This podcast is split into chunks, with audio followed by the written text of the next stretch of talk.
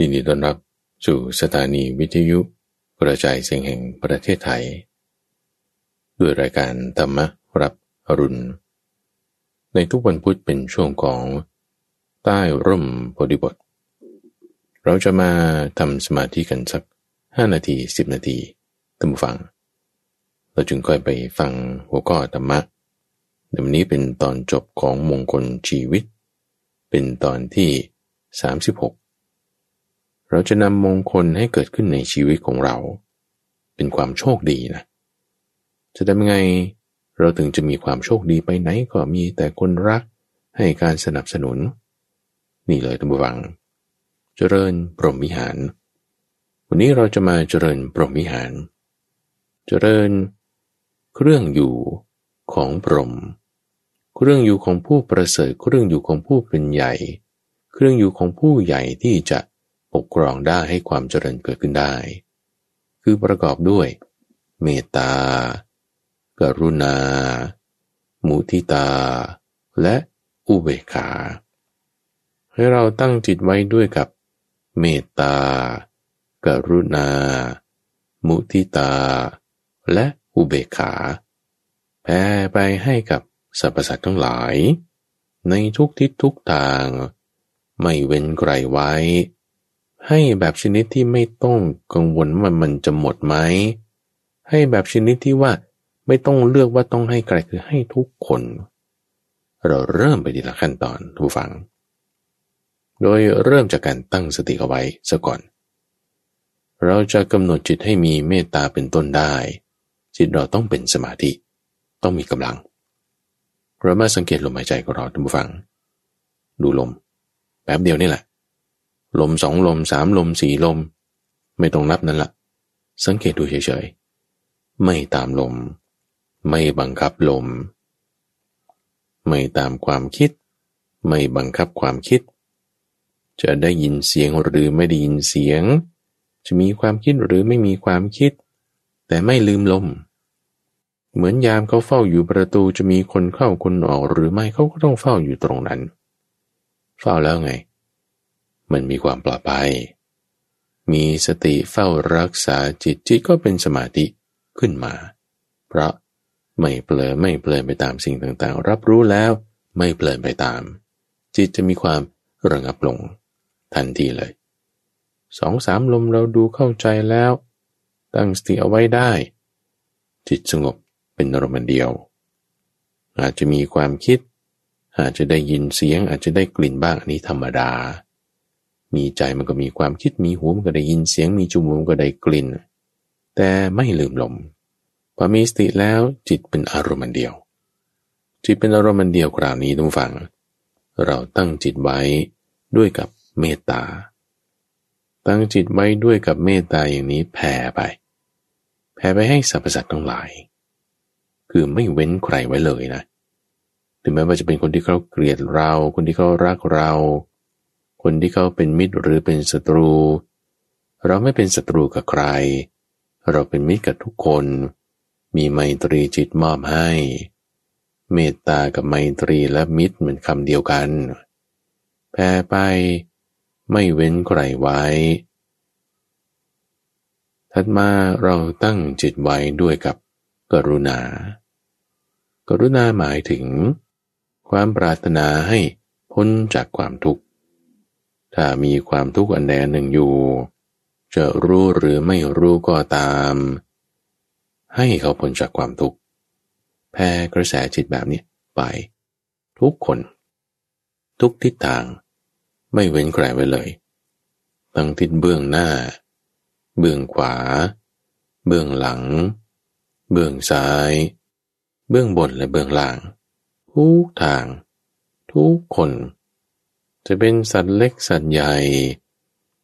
จะเป็นกายหยาบกายละเอียด จะมีสองเท้าสี่เท้าหรือไม่มีเท้าหรือมีเท้ามาก จะเป็นที่ไกลหรือที่ใกล้ จะเป็นชายหรือหญิง จะเป็นมนุษย์หรืออมนุษย์ เป็นคนดีคนชั่วให้หมดเลย เสร็จแล้วตั้งจิตไว้ด้วยกับมุติตา มุทิตาหมายถึงความยินดีพอใจในความสุขความสำเร็จอย่างใดอย่างหนึ่งที่เขามี ตรงข้ามกับความอิจฉาริษยา เราพอใจในความสุขที่เขามีเรายินดีด้วยนั่นคือ มูทิตา เหมือนกับการที่เราเห็นญาติที่จากกันไปนาน เห็นเพื่อนที่จากกันไปนาน กลับมาแล้วเนี่ยดีใจพอใจยินดี ร่าเริงใจแบบนั้น จิตแบบนี้ตั้งเอาไว้เลยท่านผู้ฟัง ผ่ไปให้สรรพสัตว์ทั้งหลาย ทั้งในทิศเบื้องหน้า เบื้องขวา เบื้องหลัง เบื้องซ้าย เบื้องบนและเบื้องล่าง ทั่วทุกทาง เสมอหน้ากัน ตลอดโลกทั้งปวงที่มีอยู่แผ่กระแสจิตแห่งความมุทิตาไป ไม่ว่าบุคคลนั้น เราจะ เห็นได้หรือมองไม่เห็น ไม่ว่าจะตัวใหญ่หรือตัวเล็ก ไม่ว่าจะอยู่ในที่ไกลหรือที่ใกล้ ไม่ว่าจะเป็นชายหรือหญิง จะเป็นคนดีหรือคนไม่ดีให้หมด ไม่คิดว่าจะหมดอะ ให้แบบไม่อั้น ให้แบบไม่มีเงื่อนไข ให้แบบไม่คิดว่าเขาต้องทำอะไรตอบ ให้แบบทางเดียวไปเลย ให้ชนิดไม่ต้องกลัวหมด ส่งกระแสไปต่อไปคือความวางเฉย หรืออุเบกขา อุเบกขาความวางเฉยความนิ่งเฉย ความวางเฉยความนิ่งเฉยอุเบกขาเกิดจากการที่เราเพ่งเฉพาะซึ่งจิตที่ตั้งมั่นแล้วอย่างนั้นให้เป็นอย่างดี จิตเราเป็นสมาธิแล้วเราตั้งจิตไว้ให้ดี มีอะไรมากระทบแล้วเราวางเฉยได้ภาษาอันเป็นที่ตั้งความไม่น่าพอใจมากระทบเราก็วางเฉยได้ ผัสสะอันเป็นที่ตั้งแห่งความพอใจมากระทบ เราก็ให้วางเฉยได้ การวางเฉยได้คือเบขา เขาจะด่าเราเขาจะชมเราค่าเท่ากัน เขาจะให้เรา เขาจะเอาไปจากเราค่าเท่ากัน เขาจะให้สุขเขาจะให้ทุกข์ค่าเท่ากันเท่ากันตรงไหน เท่ากันตรงอุเบกขา แผ่ไปทุกฝังแผ่กระแสแห่งอุเบกขาไป ทิศเบื้องหน้า เบื้องขวาเบื้องหลัง เบื้องซ้าย เบื้องบน เบื้องล่าง ทุกทิศทาง ให้กับทุกคนแผ่กระแสแห่งปรมวิหาร ไปให้กับสรรพสัตว์ทั้งหลาย ในทุกทิศทุกทาง เป็นแบบทางเดียว one way traffic ไม่หวังอะไรกลับ ไม่หวังอะไรไว้ ทรงกระแสไป แผ่ไป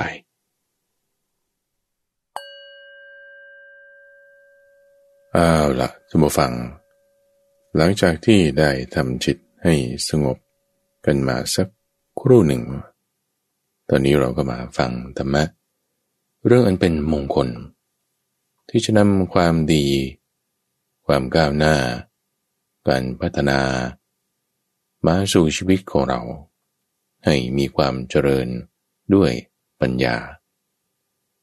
ใน episode นี้เป็นตอนจบในซีรีส์มงคลชีวิต เป็น episode ที่ 36 ในมงคลทั้งหมด 38 ข้อ จริงๆข้าพเจ้าว่ามันก็มีสัก 34 นี่แหละ โดยตั้งแต่ข้อที่ 34 ถึง 38 ที่ได้พูดไปเมื่อ episode ที่แล้ว เป็นเรื่องของจิตที่พ้นจากทุกข์แล้วทั้งปวง วันนี้ก็จะเป็นตอนสรุปมงคลทั้ง 38 ข้อนี้ อีกครั้งหนึ่ง เพื่อเป็นการทบทวน ซึ่งซีรีส์นี้เป็นซีรีส์ที่จบในตอน อธิบายมงคลไว้ทีละข้อละข้อ แต่ละข้อมีรายละเอียดอย่างไรอย่างไร ทั้งแนวทางการปฏิบัติ นิทานที่ประกอบ เหตุผล การแจกแจงในแต่ละข้อแต่ละประเด็นตัมฟังก็ไปเจาะฟังได้ในแต่ละตอนละตอน วันนี้จะเป็นการสรุปมงคลทั้ง 38ข้อ เป็นการปิดจ็อบ เป็นตอนจบของซีรีส์มงคลชีวิต อันดับแรกก่อนตัมฟัง มงคลทั้ง 38 ข้อนี้ เป็นเรื่องราวที่พระพุทธเจ้าตรัสไว้กับเทวดา ที่มาถามถึงสิ่งที่เป็นมงคลเเหมือนลักษณะของการตามหาความจริงละอะคนนี้เขาว่าอย่างนั้นคนนั้นเขาว่าอย่างนี้คือหากันไปมงคลนั้นจึงมีสองสาย สายที่ว่าต้องมีสิ่งนั้นต้องเป็นวัตถุมงคลสิ่งนี้ต้องเป็นผ้ายันของครูบาอาจารย์องค์นั้นต้องเป็นบทมนต์อันนี้ อันนี้ก็เป็นสิ่งที่ว่า สายหา สายต้องมี แต่ว่าในสายของพระพุทธเจ้านั้นเป็นมงคลที่ทำทำแล้ว เป็นมงคลนี่ลักษณะความแตกต่างของวัตถุมงคลของพระพุทธเจ้าจึงเป็นอย่างนี้ ไม่ใช่เป็นวัตถุสิ่งของข้าวของ ต้องมีต้องได้ไม่ใช่ แต่เป็นการกระทำถ้าคุณกระทำสิ่งนี้ไม่กระทำสิ่งนั้น โอเคการที่ทำเนี่ยมันดีนะเออจะนำความก้าวหน้า ความพัฒนามาสู่ชีวิตของเราได้ รรมะที่ตรัสไว้กับเทวดานั้นจะเป็นคำสั้นๆ ต้องตีความ เทศไม่ว่าจะกับท้าวสกัดเทวราช หรือจะกับเทวดาองค์ไหนๆ มาพูดท่านสั้นๆเท่านั้นเอง เพราะว่าเทวดานี่เขาก็มีปัญญา ฟังนิดหน่อยก็ก็เก็ตละในขณะที่มนุษย์นี่ฟังแล้วต้องมาตีความ เราก็จึงต้องใช้กันถึง 36 ตอน ในการแจกแจงออกแต่ละข้อละข้อ ลักษณะ ชื่อของมงคลพระพุทธเจ้าตั้งนั้น ก็แตกต่างจากความคิดในสมัยก่อนละที่ว่าต้องเป็นสิ่งที่ต้องมี แต่ของพระพุทธเจ้านั้นเป็นสิ่งที่ต้องทำโดยลักษณะมงคลที่ท่านตั้งบอกประกาศไว้นี้ ไล่ไปตามลำดับท่านผู้ฟัง จากตื้นตื้นต่ำกว่าดินไปอีก จนถึงสูงเสียดฟ้าขึ้นสู่นิพพาน ไม่ต้องเป็นกังวลว่าโอ้โหธรรมะพระพุทธเจ้านี่มันจะ ยากจะสูงเกิน ที่จะเอื้อมได้ ลึกเกินที่จะยังได้ ถ้ามีทางไปเนี่ยมันไปถึง ถ้าไม่ได้สูงมากนะ เออเห็นเห็นว่ามันน่าจะได้ แต่ไม่มีทางขึ้น มันก็ไม่ได้หรอกแต่ถ้าสูงสุดจนไม่เห็นเลยว่าข้างบนเป็นอะไร ลึกสุดจนไม่เห็นเลยแหละว่าข้างล่างเป็นอะไร เอ้ยแต่มีบันไดอยู่นี้นะ เออ บันไดอยู่นี้มันไต่ขึ้นไปแต่ขึ้นไปสุดนี่มันตรงไหนยังไม่เห็น แต่ถ้ามีทางไปไปได้แน่นอนผู้ฟัง ไปได้แน่ลักษณะนี้เช่นเดียวกัน จากที่บอกว่า ง่ายๆเบสิกพื้นฐาน การไม่คบคนพาลการครบบัณฑิต การบูชาคนที่ควรบูชา สียังไม่มีด้วยซ้ำเออ ยังไม่ต้องพูดถึงเรื่องสมาธิยังไม่ได้ต้องพูดถึงเรื่องปัญญาอะไร แค่เอาคนข้างนอกนี่ไม่ได้ตัวเองทำอะไรด้วยซ้ำแค่จะไปยุ่งเกี่ยวกับคนข้างนอก คุณต้องดูก่อนแล้ว นี่คือเป็นลักษณะที่จากพื้นฐานเลยเบสิกมากๆไล่ขึ้นไปเรื่อยๆ เพราะฉะนั้นกลุ่มการจัดเซตรูปแบบการปฏิบัติที่มันมาด้วยกันมันก็เป็นไปตามลำดับขั้น อันนี้ข้าพเจ้าก็จะค่อยไล่เรียงไป ทั้งหมด 36 ข้อ แยกย่อยออกได้เป็น 38 อย่าง ไปทีละอย่างซ้ำย้ำให้ท่านผู้ฟังแบบย่อๆอีกครั้งหนึ่ง ในเซตแรก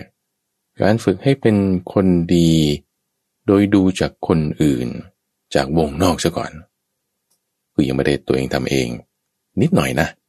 แต่ว่าดูจากคนนอกซะก่อนว่า เอ้คนข้างนอกคนไหนเป็นคนพาลคนไหนเป็นบัณฑิต คนไหนเป็นคนที่ควรบูชาดูคนอื่นซะก่อน โดยที่ว่าถ้าคนพาลเอาก็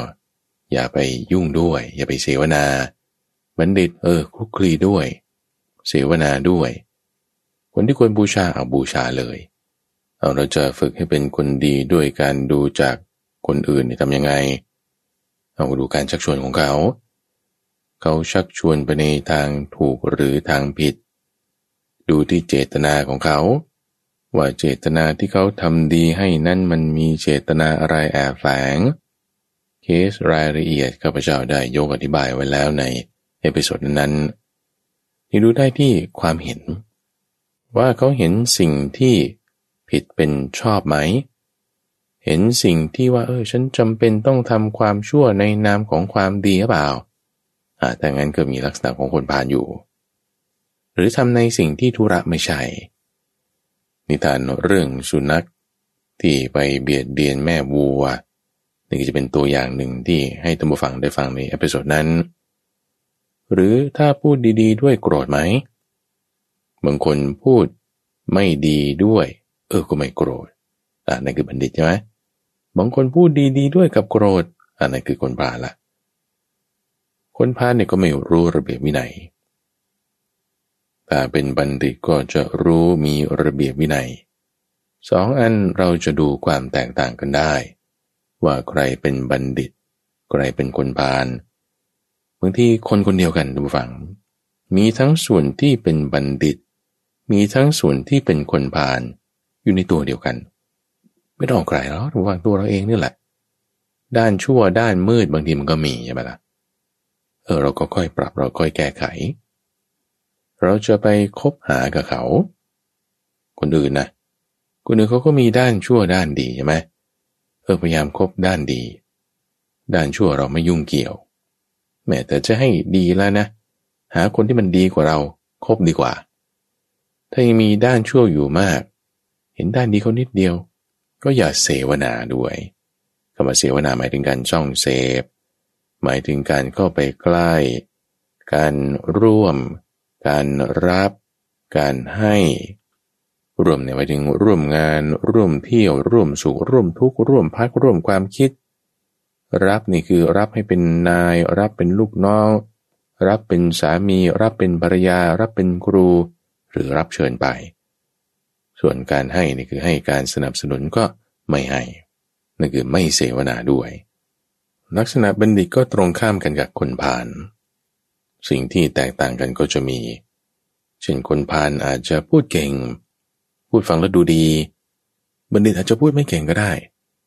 หรือบางทีคนพาลอาจจะทำสิ่งที่เราถูกใจชอบ แต่ว่าบัณฑิตอาจจะทำสิ่งที่ถูกต้อง แต่อาจจะไม่ถูกใจก็ได้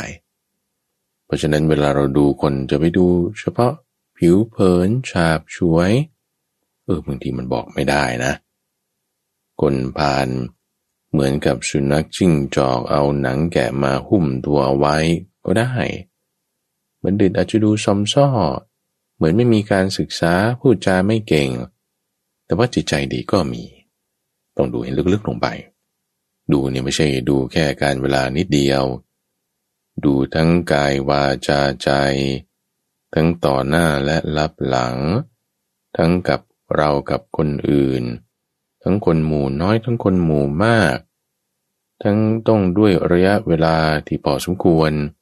ถึงจะบอกได้จริงๆท่านฟังว่า ใครเป็นคนผ่านใครเป็นบัณฑิต แล้วก็ไม่คบกับคนผ่านคบกับบัณฑิตไปส่วนการบูชานั้นท่านฟัง เป็นลักษณะที่เราเอาเครื่องบูชา บูชาคนอื่นใช่อยู่ แต่เพื่อให้ตัวเองนั้นยกระดับจิตใจให้สูงขึ้น ลักษณะการบูชาก็จะมีอามิสบูชา การปฏิบัติบูชา สิ่งที่ควรบูชานั้นก็คือพระพุทธพระธรรมแล้วก็พระสงฆ์สิ่งที่เนื่องกันกับพระพุทธพระธรรมแล้วก็พระสงฆ์ด้วยส่วนในกลุ่มที่สองกลุ่มที่สองนั้นเป็นเรื่องของการที่เริ่มจะสร้างความพร้อมในการฝึกตัวเองเข้ามาแล้ว ในกลุ่มหนึ่งเมื่อสักครู่คือดูจากคนอื่น เป็นวงนอกก็มาใช่ไหม แต่มากลุ่มที่สองเนี่ยเริ่มเป็นวงในก็มาละ โดยเริ่มจากสิ่งแวดล้อมที่ดีซะก่อน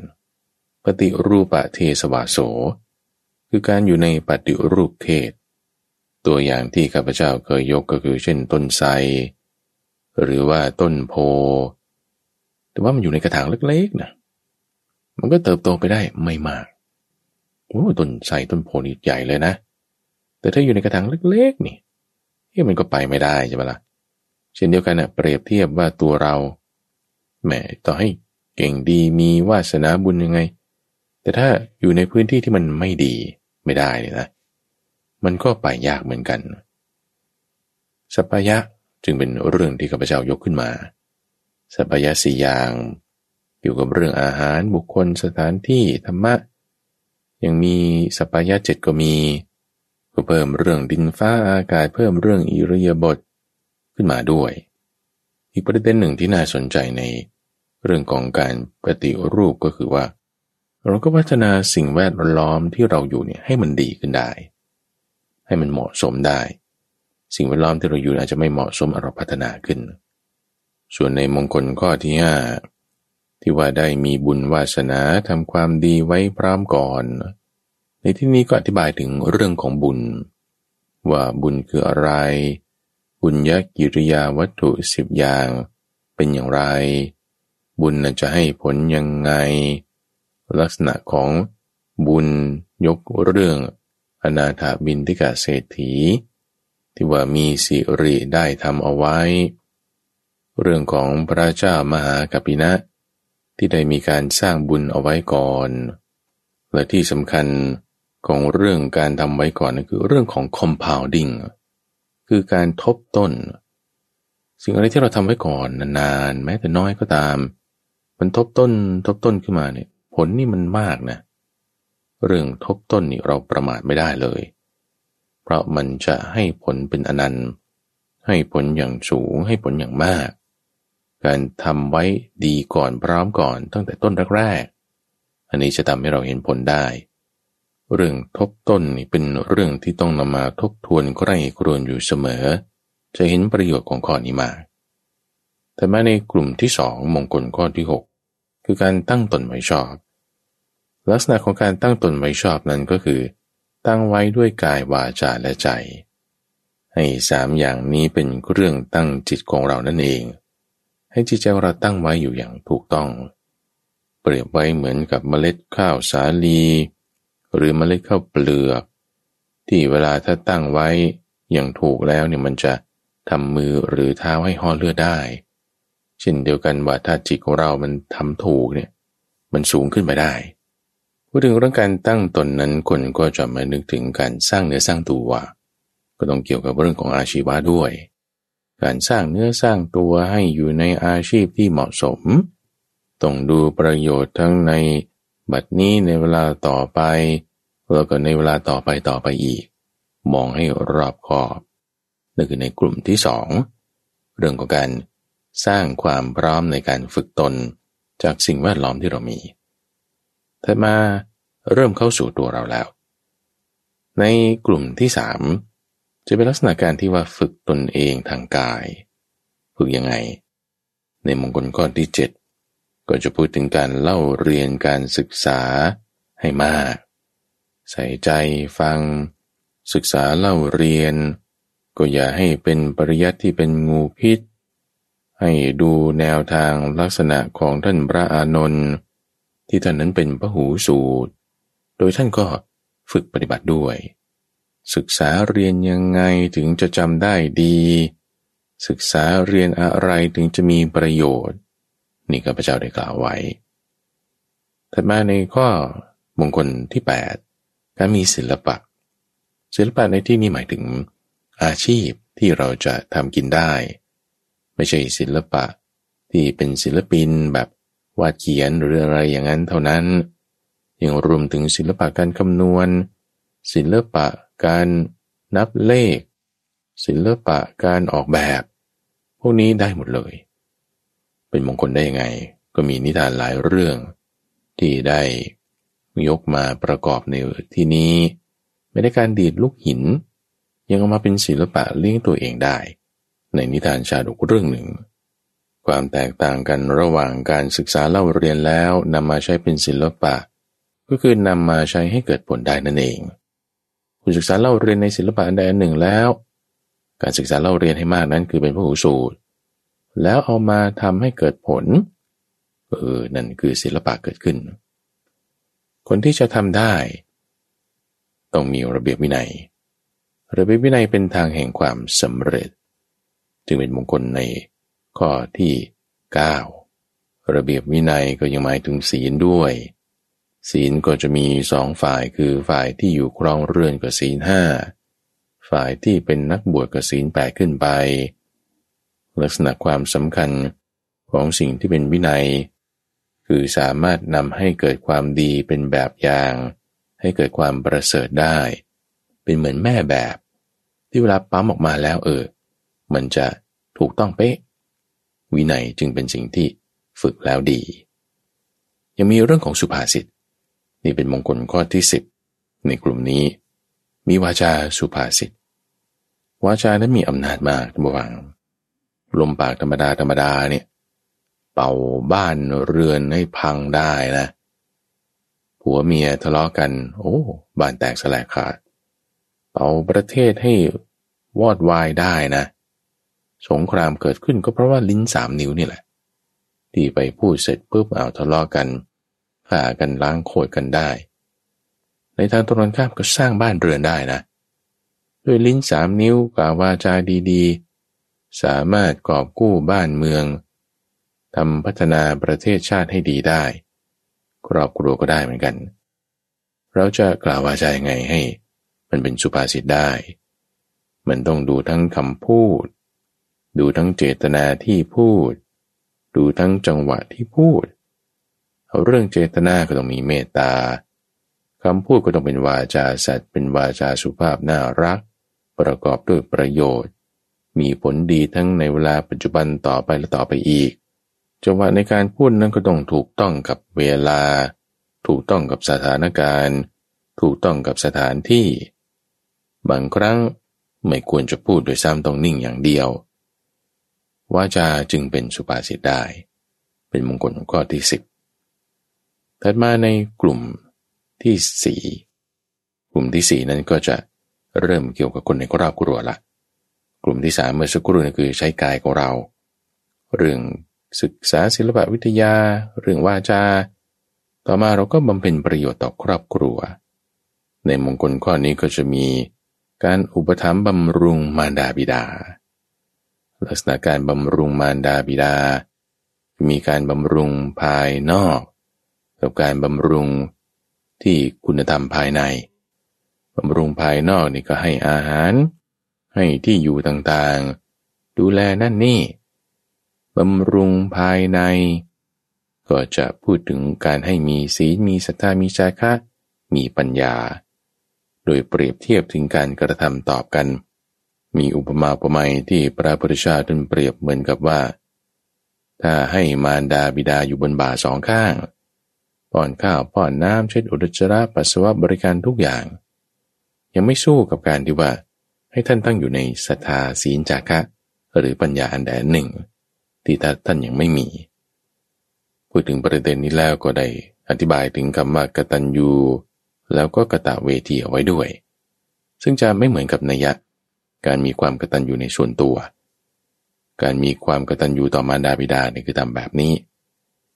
ถัดมาในมงคลข้อที่ 12 มารดาบิดาแล้วก็เลี้ยงดูบุตรธิดา นี่คือไล่ตามลำดับความสำคัญมาเลยนะ มารดาบิดา ลูก แล้วก็จึงค่อยเป็นคู่ครองภรรยาหรือสามี คือบางคนจะเอาภรรยาหรือสามีเป็นระดับหนึ่ง ลูกเป็นระดับสอง บิดามารดาเป็นระดับสามไม่ใช่พระพุทธเจ้าให้เลี้ยงนี้คือ พ่อแม่มาก่อน แล้วก็ลูก แล้วก็ภรรยาสามีทำไมเป็นอย่างนั้น อ๋อเพราะว่ามารดาบิดาเนี่ยคุณมีคนเดียวแล้วคุณหาใหม่ไม่ได้ใช่ไหมถัดมาก็ต้องเป็นลูกแต่จะแทรกลงไปก่อนหน้าลูกก็ต้องเป็นพี่น้อง พี่น้องร่วมสายเลือดของเราเนี่ยยังสำคัญกว่าลูก เพราะว่าถ้าลูกนี่คุณมีภรรยาหรือสามีใหม่เออยังมีลูกใหม่ได้เฮ้แต่พี่น้องนี่มันหาไม่ได้แล้วนะถ้าพ่อแม่ไม่อยู่หรือพ่อแม่ไม่มีลูกอื่นอีก พี่น้องเราหาไม่ได้ละถ้าเรียงตามลำดับความสำคัญ ก็ต้องมารดาบิดา มาพี่น้อง มาลูก แล้วก็จึงเป็นภรรยาสามี แล้วก็เรื่องนี้พระพุทธเจ้าได้อธิบายถึงเรื่องของทิศทั้งหกทิศทั้งหกเอาเราปฏิบัติต่อมารดาบิดาควรทำอย่างไร บุตรภรรยา สามีควรทำอย่างไร หน้าที่ได้ระบุเอาไว้ ชัดเจนอยู่แล้ว ประเด็นที่น่าสนใจเพิ่มเติม คือเรื่องของภรยาเจ็ดอย่างภรยาที่เสมอด้วยเพชฌฆาต เสมอด้วยโจร เสมอด้วยนาย ส่วนภรยาที่ดีก็คือภรยาที่เสมอด้วยมารดา เสมอด้วยพี่สาวน้องสาว เสมอด้วยเพื่อน หรือว่าเสมอด้วยนางตาสีนี่ได้อธิบายถึงหน้าที่แต่ละอย่างของสามีภรรยาที่ต้องปฏิบัติต่อกันด้วย นี่คือลักษณะการที่เราจะบำเพ็ญประโยชน์ต่อครอบครัวในวงต่อมา เราก็ยังพูดถึงการงานที่อยู่ในครอบครัวของเราเนี่ยต้องอย่าให้อากูลคำว่าอากูลนั้นหมายถึง การที่มันข้างค้าง การที่ย่อหย่อน การที่ไม่เอาทุระ คือไม่ให้เป็นอย่างนั้น ไม่ให้มันย่อหย่อนไม่ให้ข้างค้าง เอาเป็นทุระ มีความขยันหมั่นเพียร ก็จึงอธิบายถึงเรื่องของอิทธิบาทสี่ตัมบูฟัง ฉันทะวิริยะจิตตวิมังสาเอามาใช้อย่างไร การเจริญอิทธิบาทสี่ยังไง ไม่ให้มันเข้มงวดเกินไปย่อหย่อนไป ไม่ให้สายไปภายนอกสยบภายใน ทั้งบนล่างหน้าหลังกลางวันกลางคืน ปฏิบัติอย่างไรยังรวมถึงเรื่องการไม่ทำอะไรจับจด คือลักษณะการทำความเพียรว่าโอเคทำเต็มที่เลยอันนี้ทำยังไม่ทันสำเร็จอะไรต่างๆเลิกจะก่อนละทำแบบไฟไม่ฟาง ก็ทำให้มันแน่วแน่ตั้งใจให้ดีทำให้มันเสร็จถึงเป้าหมายของเขา คือการไม่อากูนั่นเองถัดมาในมงคลข้อที่ 15 16 17 18 นี่ก็เป็นกลุ่มเดียวกัน เป็นกลุ่มที่เป็นการบำเพ็ญประโยชน์ต่อสังคม คือการที่รู้จักให้ทาน การประพฤติธรรม การสงเคราะห์ญาติ และการงานที่ไม่มีโทษ ญาตินี่คือเป็นสังคมข้างนอกนะทุกวังพระพุทธเจ้าจัดไว้ในที่นี้ เริ่มจากเรื่องการรู้จักแบ่งปันซะก่อน การให้ทำไมถึงเป็นมงคลเพราะบางคนส่วนใหญ่อยากรับมากกว่าอยากให้ ถ้ามีแต่คนจะรับไม่มีคนให้แล้วมันจะไปยังไง สังคมมันก็ต้องมีการส่งเคราะห์กัน ต้องมีการให้ปันกัน เป็นลักษณะของการกำจัดความตรณีเป็นการอนุเคราะห์เป็นการบูชา ประเภทของทานก็ยังมีอามิสทาน ธรรมทาน หรือว่าอภัยทาน เราจะให้ทานแบบชนิดที่ได้บุญมากก็ต้องดูผู้รับด้วย ว่าผู้รับนั้นมีคุณสมบัติอย่างไรอย่างไร ส่วนการประพฤติธรรม การประพฤติธรรมก็ต้องอธิบาย ถึงสิ่งที่เป็นอาธรรมด้วย ว่าสิ่งที่ไม่เป็นธรรมนั้นเป็นอย่างไร เอาความเป็นใหญ่แบบไหนถึงจะเอามาใช้งานได้ ก็อธิบายเรื่องอธิปไตยสามอย่าง อัตตาธิปไตยโลกาธิปไตยธรรมาธิปไตยยังอธิบายถึงเรื่องของกุศลกรรมบทสิบธรรมะเป็นอย่างนี้ การปฏิบัตินั้นก็ต้องมาดูในส่วนของสังฆคุณ ที่ว่าสุปฏิปันโน อุชุปฏิปันโน ปฏิบัติดี ปฏิบัติตรง ปฏิบัติควร ปฏิบัติชอบ แต่ละอย่างนั้น ที่ว่าเป็นปฏิบัติธรรม ปฏิบัติธรรม ดีควรชอบอย่างไรอย่างไรได้อธิบายเอาไว้ ยังมาถึงการส่งกรอญาติ ญาติคือใคร ก็อธิบายถึงญาติที่เป็นสายโลหิต กับญาติที่เป็นความคุ้นเคย ท่านจึงบอกว่าความคุ้นเคยกันเป็นญาติ อย่างยิ่ง เอาคุ้นเคยกันเป็นญาติกัน หรือญาติตามสายเลือดก็ตาม ญาติแท้ญาติเทียม เป็นญาติแล้วจะสงเคราะห์กันอย่างไร ก็พูดถึงสังขาวัตถุสี่คือการให้ทาน ปิยวาจาการกล่าวคำที่ดีๆ อย่าเห็นแก่สั้นอย่าเห็นแก่ยาว การช่วยเหลือประพฤติกันอัตจริยา การวางตนให้เหมาะสม สมทั้งเสมอต้นเสมอปลาย ผู้ใหญ่ผู้น้อย ยังได้กล่าวถึงหลักการสำหรับการจัดการบริหารครอบครัวให้เจริญขึ้นนั่นคือการที่รู้จักรักษาของเดิมที่มีอยู่ ของหายไปก็ต้องตามกลับมาคืน ซ่อมแซมสิ่งที่ชำรุดต่างๆ ครอบครัวก็จะมีความมั่นคงสงเคราะห์ญาติได้ แต่ม้ในมงคลข้อที่ 18 คือการงานที่ไม่มีโทษ ยังไงถึงจะเป็นโทษ โทษทางกฎหมายบ้านเมืองก็มี โทษทางธรรมวินัยก็มีสิ่งนี้จะบอกว่าเป็นขนบธรรมเนียมประเพณีนะไม่ใช่กฎหมายแต่ว่ามันเป็นประเพณีนะไม่ผิดกฎหมายแต่ว่ามันขัดใจบางที เราก็ได้อธิบายถึงโทษในแบบต่างๆ เราทำยังไงมันถึงจะไม่เป็นโทษได้ ก็ต้องดูตามาตาเรือให้ดี กฎก็เป็นยังไง เหตุผลเนี่ยสำคัญฟัง เพื่อไม่ให้เป็นคนงมงายบางทีเรื่องที่เป็น superstitious บางอย่างนะเช่นว่าห้ามตัดผมวันพุธอย่างเงี้ยที่มาอย่างไงใช่ไหมเราก็ต้องอย่างงมงายไปด้วย เราก็ต้องให้มีปัญญาด้วย หลักการในทางคำสอนของพระพุทธเจ้าก็ ศีลห้าศีลแปด เอาเรื่องศีลขึ้นมาจับได้ ก่อนทำระหว่างทำหลังทำให้ใคร่ครวญกายวาจาใจเป็นยังไง ดูแลติเตียนตัวเองได้หรือไม่ นี่เรามาพิจารณา แต่มาในกลุ่มที่ 6 คือการเริ่มปรับสู่สภาพจิตใจแล้ว ในมงคล 18 ข้อแรกนี้ ดูเรื่องสังคม ดูเรื่องครอบครัว ดูเรื่องทางกาย ดูเรื่องสิ่งแวดล้อมต่างๆ เราปรับสภาพอะไรให้ดีละ ต่อมาเข้าสู่จิตใจ นั่นคือตั้งแต่มงคลข้อที่ 19 ขึ้นไป จิตใจนั้นในกลุ่มแรก ที่ว่าต้องเตรียมใจให้พร้อม ในการที่จะพัฒนาใส่ธรรมะขั้นสูงขึ้นไปละในข้อที่ 19 นั้นคือการเว้นจากบาปข้อที่20 นั้นคือการเว้นจากการดื่มน้ำเมา ข้อที่21นั้นคือความไม่ประมาท กลุ่มนี้มีความคล้ายคลึงกัน แต่ต่างกันตรงที่ว่า การเว้นจากความชั่วนั้นคือการเอาความสกปรกนี่ออกไปซะก่อน เราจะทำสิ่งใดสิ่งหนึ่งให้มันสะอาดได้ใช่ไหมถ้ามันยังสกปรกอยู่ก็ต้องทำความสะอาดก่อนนะคือเราจะทาสีเราจะแต่งให้งาม ก็ต้องทำความสะอาดก่อนนะคือมันเน้นในเรื่องของประเพณี เรื่องของศีล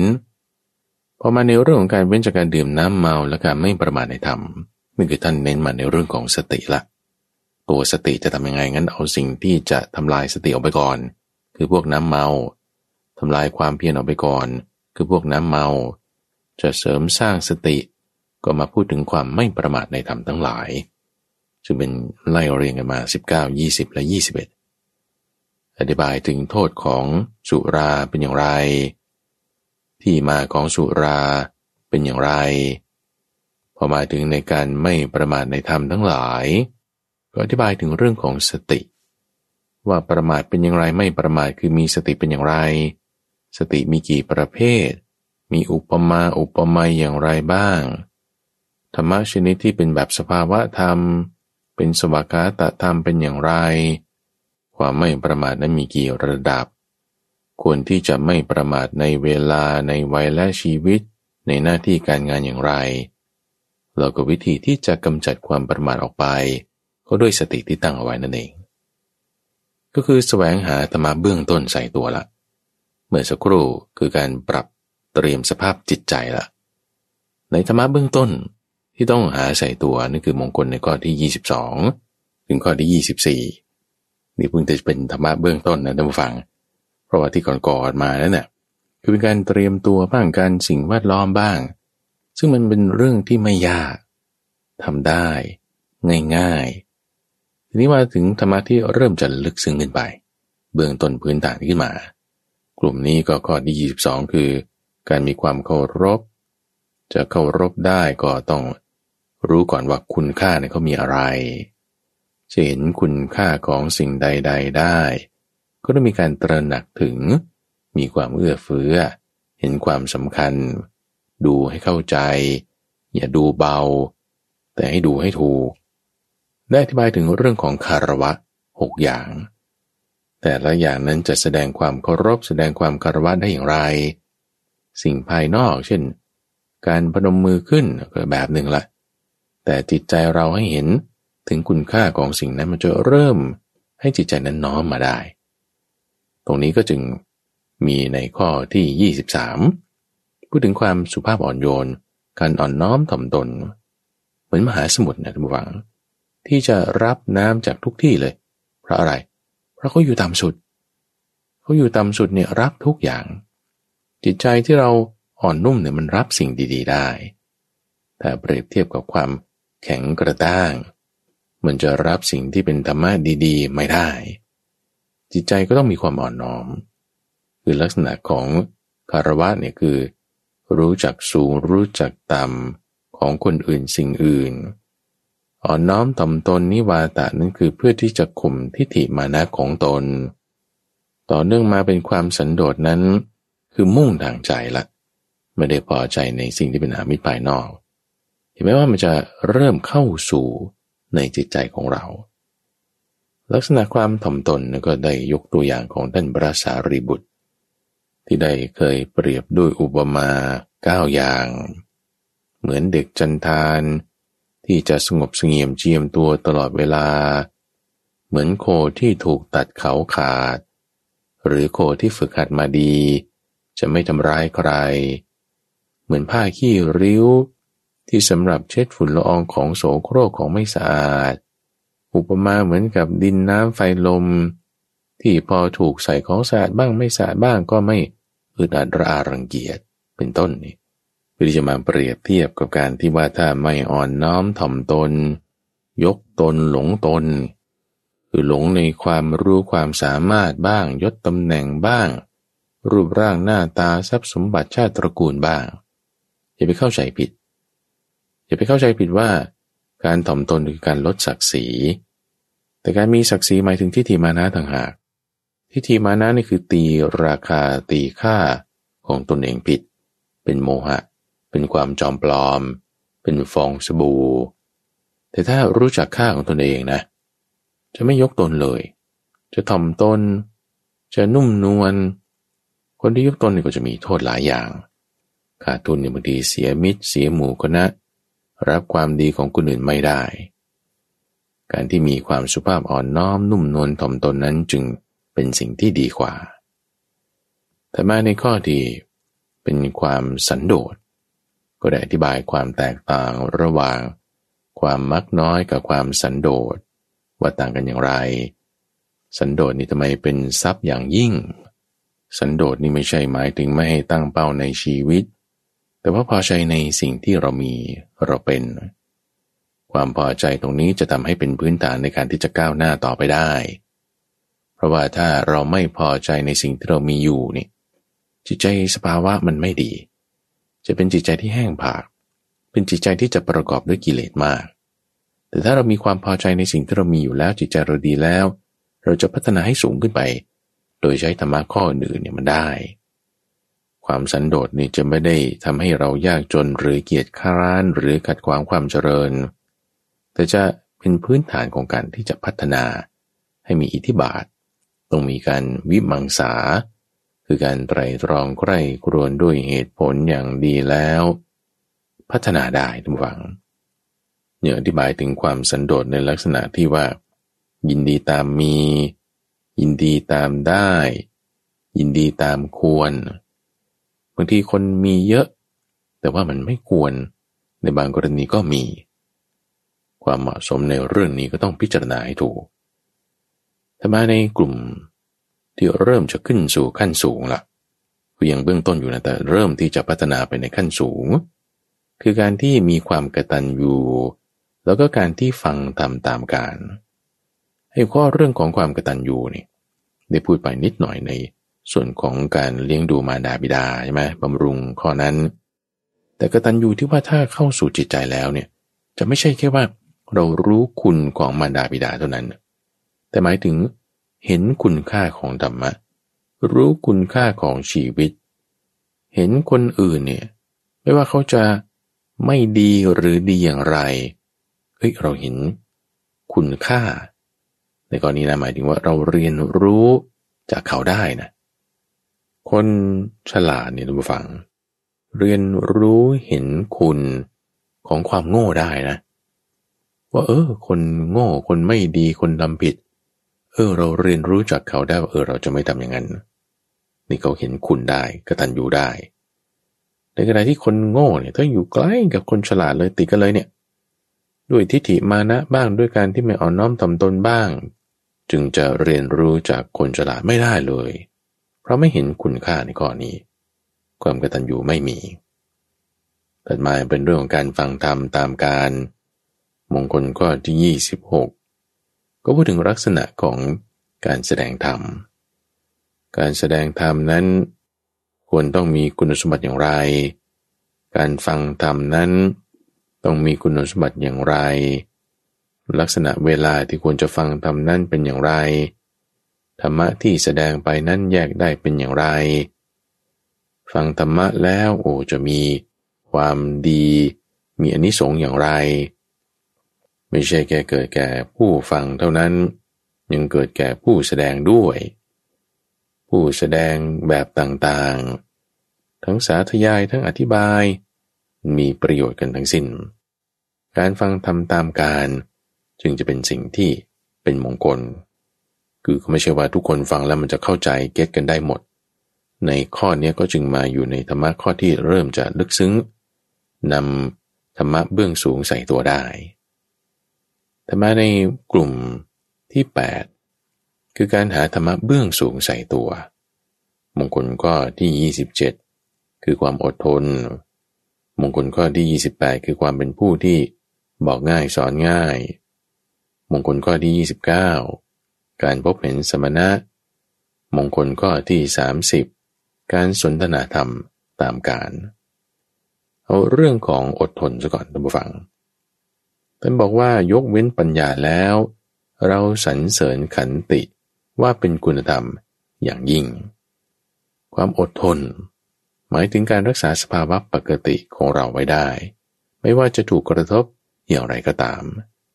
ความอดทนนั้นไม่ใช่เก็บกด ไม่ใช่เป็นความตายด้าน หมายถึงแบบว่าอ๋อฉันสังกตายแล้วแบบเบื่อโลกแล้วฉันไม่อยากจะทำอะไรอีกต่อไป หรือไม่ใช่ความดื้อด้าน ที่แบบว่าใครสอนอะไรไงก็ไม่ฟัง หรือไม่ใช่ความดื้อดึง จะห้ามยังไงก็ไม่สนอย่างนี้นะ ไม่ใช่ แต่ลักษณะของความอดทนตันแยกออกเป็นสี่แบบ อดทนต่อความลำบากตรากตามอดทนต่อทุกขเวทนา อดทนต่อความเจ็บใจ อดทนต่ออำนาจของกิเลสเรื่องทางกายเนี่ยก็ยกไว้ใช่ไหมตรากตรำหรือว่าทุกขเวทนา ขันติในที่นี้เป็นเรื่องของจิตใจแล้วท่านผู้ฟัง อดทนคืออดโทษ อดทนต่อความเจ็บใจที่มันเกิดขึ้นในใจโอ้ยเขาทำชั้นปานี้เนี่ยอืคุณจะอดทนได้ไหมเออ อดทนต่อการล่วงเกินได้ไหมของคนที่สูงกว่าหรือต่ำกว่า อดทนต่ออำนาจของกิเลสที่มันมาครอบงำจิตใจของเราเนี่ยใจเราโกรธขึ้นใจเราโลภขึ้นใจเราหลงขึ้นให้หิวให้มืดให้ร้อนนี่วิริยะกับการอดทน มันก็จึงเป็นลักษณะที่เอามาเทียบเคียงกันได้เลยเช่นในบาธรรมะข้อไหนที่มันไม่มีอดทนก็จะมีวิริยะมาแทน หมวดธรรมะอันไหนที่มีวิริยะ ก็จะไม่มีความอดทน แต่หมวดไหนที่ไม่มีความวิริยะก็จะมีความอดทนเข้ามาด้วย เราก็ได้พูดถึงวิธีการที่จะฝึกให้เป็นผู้ที่มีความอดทน ก็ได้เล่านิทานเรื่องของเตมิยะชาดก เรื่องของพระปุณณะ เคสของเท้าสกัดเทวราชประโยชน์ของความอดทนนั้นก็จะทำให้เราเป็นผู้ที่ตั้งอยู่ในปรมิหารได้นอกจากความอดทนแล้วทุกฝังในกลุ่มนี้การได้เป็นผู้ที่ว่าง่ายสอนง่าย คือไม่ใช่ว่าสั่งอะไรแล้วก็ทำตามนั้นแม้ว่ามันจะผิดก็ตามนะ ไม่ใช่อย่างนั้น หรือไม่ใช่เป็นคนหัวอ่อน หรือไม่ได้เกี่ยวกับทักษะในเรื่องการงานอย่างใดอย่างหนึ่ง ใช่ไหมเออให้คุณไปเรียนนี้คุณก็ไปทำแล้วคุณก็ทำได้ ให้บางคนก็ไม่มีทักษะด้านนี้ก็ทำไม่ได้ ไม่ใช่อย่างนั้น แต่คำว่าว่าง่ายสอนง่ายเนี่ยต้องเปรียบเทียบกับคนที่หัวดื้อคนที่ว่ายาก บอกยากสอนยาก คือรับคำสอนไปแล้ว เออ จะทำให้มันดีได้ไหมปฏิบัติตามคำสอนไหมรับคำสอน รับทำตาม รับรู้ถึงคุณของผู้ให้โอวาททีนี้บอกง่ายสอนง่ายเนี่ย มันก็ต้องดูด้วยว่าทำด้วยเหตุแห่งอามิตรไหม คือถ้าเห็นแก่อามิตรแล้วจึงค่อยทำอันนี้ก็เป็นลักษณะของการประชบสอพอ จะทำเนี่ยต้องเห็นแก่ความดี ต้องประกอบด้วยปัญญา อย่าให้ถูกหลอก แต่ให้แยกแยะสิ่งถูกสิ่งผิดได้ จะดูตรงนี้ก็ดูด้วยเหตุผลนั่นเองท่านผู้ งคนตัดมาในข้อที่ 29 คือการพบเห็นสมณะ การเห็นสมณะนั้นก็เป็นการเห็นเทวทูตนั่นเอง ก็จึงได้แยกแยะความแตกต่างระหว่าง สมณะกับบรรพชิต สมณะนี่หมายถึงความเป็นผู้สงบบรรพชิตนี่คือหมายถึงเป็นพระแล้ว เออพระบางทีเราก็เห็นว่าบางครั้งไม่สงบก็มีนะ แต่ยังไงความสงบคือความเป็นสมณะอยู่ในครวญญาติโยมก็ได้ การพบเห็นสมณะนี่คือ เยี่ยมเยียนให้ดูถึงความที่ท่านเป็นผู้สงบกิเลส ไม่ว่าบุคคลนั้นจะเป็นกรวาดเป็นพระสงฆ์ใดทั้งนั้น คือบรรพชิตไม่ใช่ว่า จะมีความสงบได้หมด เอาก็ต้องมีศีลไงบรรพชิตที่มีศีลถึงจะเป็นสมณะได้ สงบนั้นก็คือสงบจากบาปทั้งปวง สงบด้วยกายวาจาและใจ ไม่ใช่แค่โกนผมห่มเหลือง สงบกายสงบวาจาสงบใจ ไม่ทำอันตรายกับใครไม่ชักชวนไปในทางที่ไม่ดี เห็นนี่เห็นยังไง เห็นนี่ไม่ใช่เห็นแค่ว่าสิ่งภายนอก ไม่ใช่เห็นแค่ว่าโดยตาเนื้อ แต่ต้องเห็นด้วยใจ เห็นด้วยปัญญา ไปหาพระแล้วนี่ก็ไม่ใช่ว่าจะไปเอาเครื่องรางของขลัง ขอหวยขอเลขให้เสกให้เป่า หรือไปหาดูดวง แต่ไปหาพระนี่ต้องสอบถามอะไร จะเป็นประโยชน์อะไรจะเป็นโทษ เห็นแล้วได้บุญนะเออนี่เป็นทางมาแห่งบุญหนึ่งในห้าประการ ที่จะเกิดขึ้นจากการที่ได้พบเห็นสมณะ คือเห็นแล้วจิตเราจะมีความเลื่อมใส มีเคสที่พระพุทธเจ้ายกไว้ในประสูตรที่ว่าด้วยนางนกมูลไถลูกขราบดีไปเห็นพระสงฆ์ โอ้จิตใจมีความเลื่อมใสมาก เห็นว่าท่านเป็นผู้ที่มีความสมรมอินทรีย์มือเท้าล้างสะอาด เออ น่าจะ เป็นที่พึ่งได้มีสามัญญผลอะไร จิตใจมีความเลื่อมใสจึงออกบวชได้ เคสของท่านพระองคุลีมานได้พบเห็นพระพุทธเจ้า เคสของท่านพระสารีบุตรได้พบเห็นท่านพระอาสาชิจึงเป็นมงคลเกิดขึ้นมาในจิตใจของท่านได้ถ้ามาการสนทนาธรรมตามการ สนทนาธรรมตามการนั่นคือเป็นการแลกเปลี่ยนความรู้แล้วต้องมีสองฝ่ายละต้องผลัดกันพูดผลัดกันฟัง สนทนาต้องด้วยเรื่องธรรมะ ไม่ใช่เรื่องที่จะเป็นทางโลกหรือให้มีการแตกร้าวได้ ไม่พูดนอกประเด็นไม่นานเกินไป ต้องเหมาะสมด้วยทั้งเวลา ทั้งสถานที่ ทั้งเนื้อหา ทั้งบุคคล เคสก็จะมี เวทลสูตร ทั้งเล็กและใหญ่ การสนทนาของท่านพระปุณณมันตนีบุตรกับท่านพระสารีบุตร เคสในเรื่องของมิลินทปัญหา เคสของท่านพระเจ้าปรยาสิ กับท่านพระกุมารกัสปะ ถ้าเรามีการสนทนากันได้นะทุกฝังที่เหมาะสมนี่จะไม่เคลียร์ปม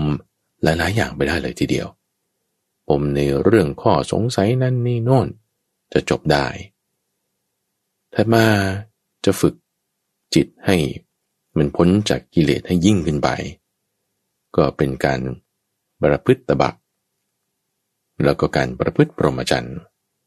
แต่ว่าหมายถึงการเปลี่ยนเผากิเลส มีพุทธพจน์หนึ่งที่พูดถึงว่าขันติเป็นตบะอย่างยิ่งคำว่าตบะในที่นี้ นอกจากหมายถึงขันติแล้ว คือเป็นลักษณะที่ทำจิตให้บริสุทธิ์เดี๋ยวอธิบายถึง เรื่องการทำโลหะให้บริสุทธิ์ โดยการใช้ไฟหรือความร้อนเข้าไปที่จะกำจัดสิ่งไม่บริสุทธิ์ออกไป เปรียบเทียบกับเรื่องของจิตของเราว่าพอเราเจอภาษาอะไรต่างๆแล้ว มันจะออกไปได้ถ้าเราตั้งจิตไว้ถูก เป็นลักษณะของการกำจัดอาสวะ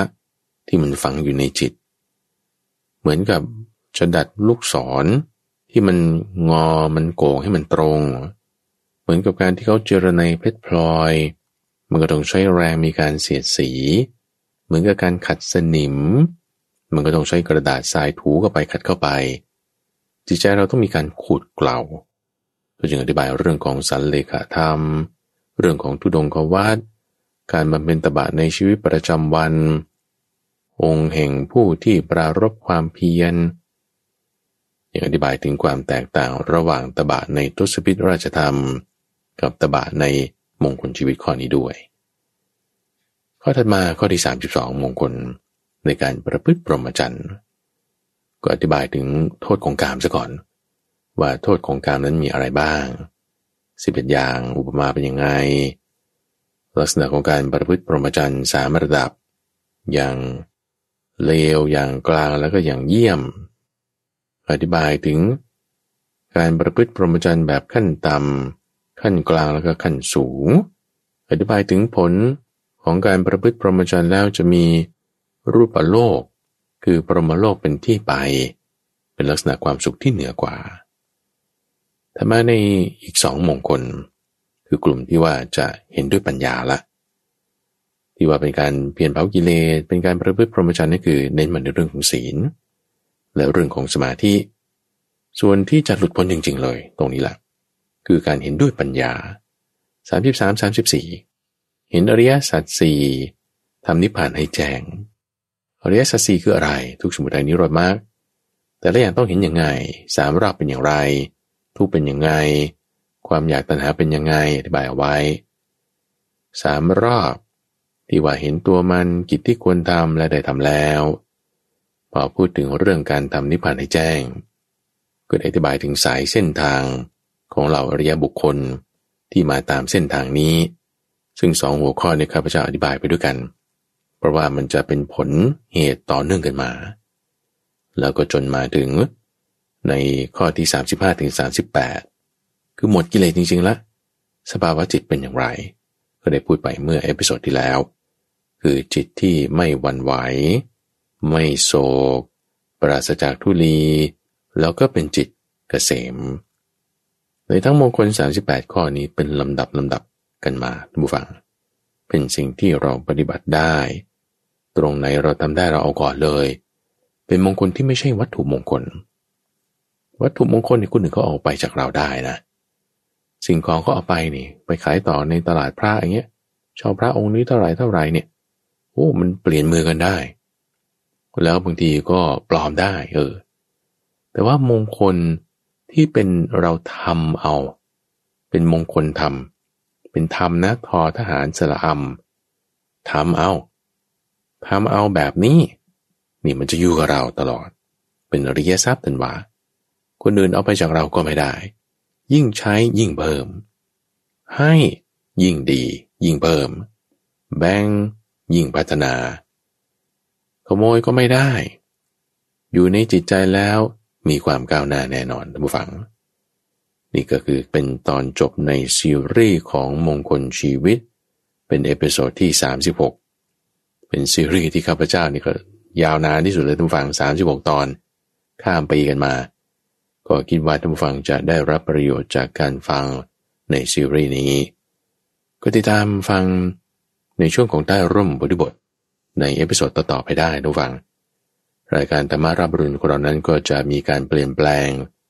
ในช่วงของเดือนเมษายนที่จะมาถึงนี้ก็จะเปลี่ยนรูปแบบรายการสักเล็กน้อย ให้มีความกระชับมีความรัดกุม มีความเหมาะสมมากขึ้น